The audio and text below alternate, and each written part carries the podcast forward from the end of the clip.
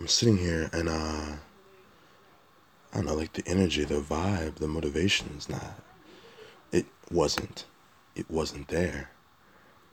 Um, and it wasn't there because the activities I'm engaged in are not, they're not put against a goal, uh, and that, and whatever goals, well, they are, but it's not a goal that like really sets me on fire to get going. You know, how do you get out of bed when there's no engine, when there's no gasoline in the tank? I I guess you don't. For what? Like, you know, I make enough money to survive, right? Like, what, what reason do I have to, to do more, right? Well, ideally, uh, gratitude uh, to my Creator would be the would be the fire, but it's not. But for me personally, that's not that's not who I am today. Uh, is not driven by that. Um, who I am today is driven by impact on people, things of that nature. And so I can sit here and try and tell myself, okay, Micah, you're gonna be motivated by God, Allah. And then try and then move with that thought in mind. But the thing is, like, behind that thought is no gas. Because it's not my truth at this moment.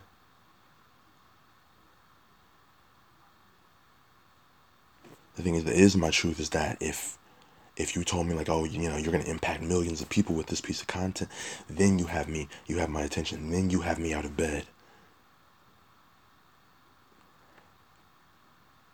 But I think perhaps that's, maybe that's wrong.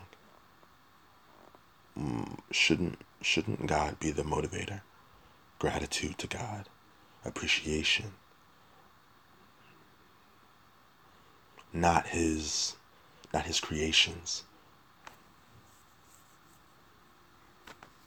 So, I don't know, I'm not driven by the thing intuitively I would think I should be. Um, that's fine. Okay, that's fine, actually, no. You know, like, motivation is something that I know I can, I can change.